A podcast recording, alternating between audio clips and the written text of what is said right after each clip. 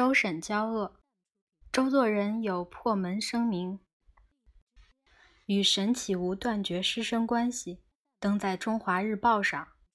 听人说了，我可没有见，只在心里这么一闪。这是类似告楚逆，觉得不舒服。今天本想写信给启无的，没有写。随后是看了张爱玲的年轻的时候。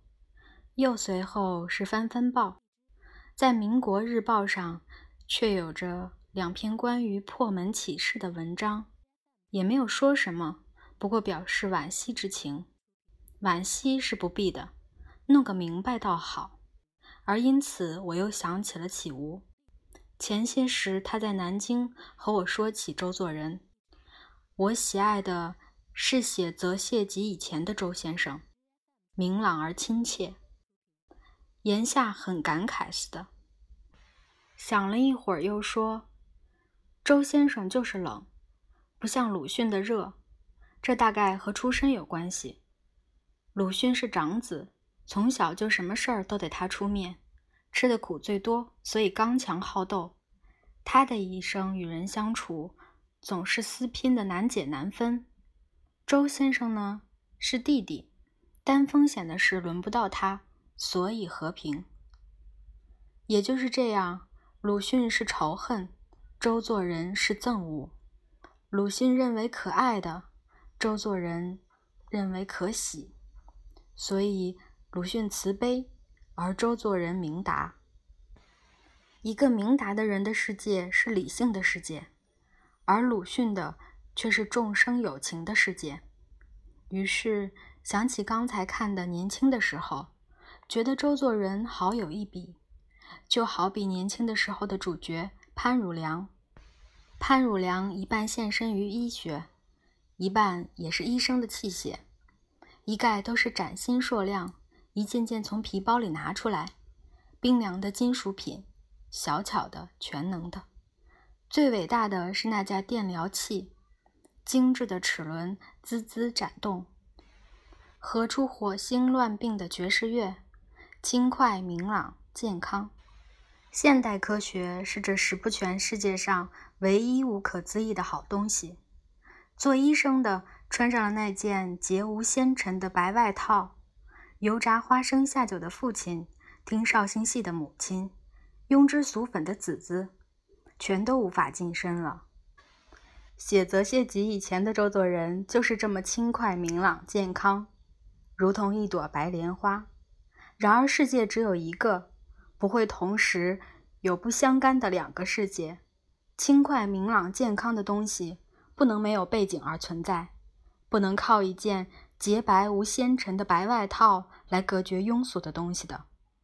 罪恶是不能隔离的，却可以升华为圣洁。而除此之外，不能再有圣洁的东西了。写泽谢集之后的周作人。之所以变成事理通达、心平气和者，就是为此。这时候，像医生的器械那样冰冷的金属品、小巧的全能的东西，看来都是过于叛逆的，守不住。他所喜欢的只是花鸟鱼虫了，或者看看云。于是有花鸟鱼虫和看云集，正如白莲花离开水和污泥。就只好压扁在名人的散文的古装书本里，有时用来泡茶，也可使苦茶加色、加味、加香。可是这只是死了的花的精华，终究要空气似的消失了。前年周作人来南京，官场宴会有两次，我和他在一起，当时心里很替他发愁。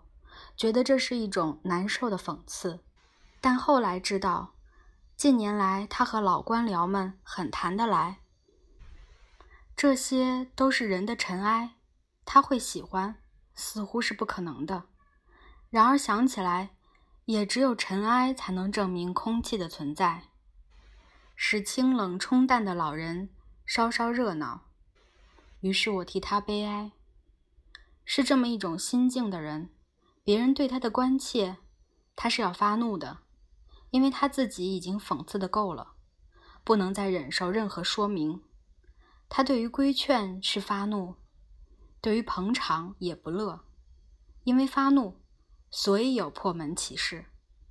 有一次，启吾抄给我看一首诗，那是一首好诗。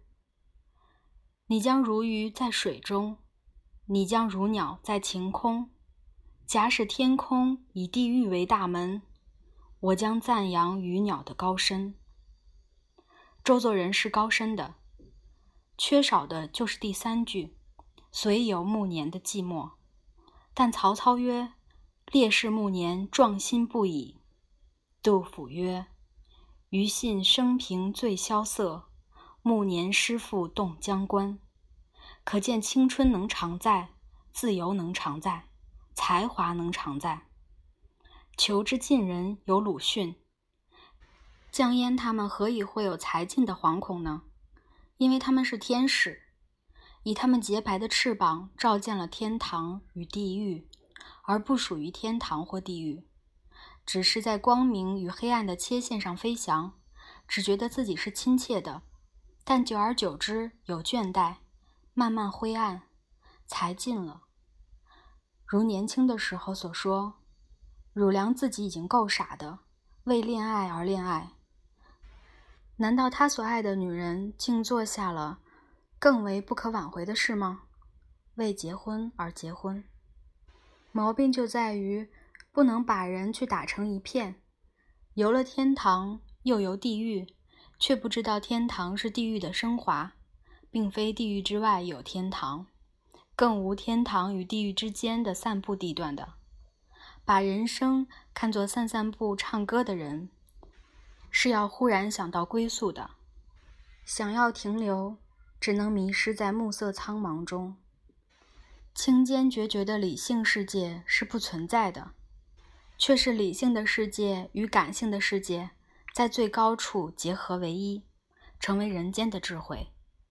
周作人因为太理性了，所以缺乏人生味。看他喝苦茶、听雨、看云，对花鸟鱼虫都寄予如意，似乎很重人生味。其实，因为这人生味正是他所缺乏的。人生味不是你去体味的，有作为的人。是相忘于人生味的，有如鱼之相忘于江湖。有作为的人可以是作家，但更可贵的是他本身就是作品。周作人喜欢名人小品，而沈启吾喜欢六朝文。还有如丝不如竹，但竹不如肉。我以为后唐的空气比六朝更好，就是因为。六朝人是作家，而后唐人则本人就是作品。周作人和沈启吾的决裂没有法子，也只好让他们决裂吧。我个人是同情沈启吾的。原载于一九四四年十月，上海苦竹第一期。这篇文章看完还挺新鲜的。然后建议大家去听一下高晓松二零一七的小说，里面有两期是讲鲁迅尾声，嗯，关于周作人和周树人之间的事情，非常有意思。还有一件事情要跟大家分享，我觉得这篇文章写的太好笑了，那个白莲花就是从这儿来的。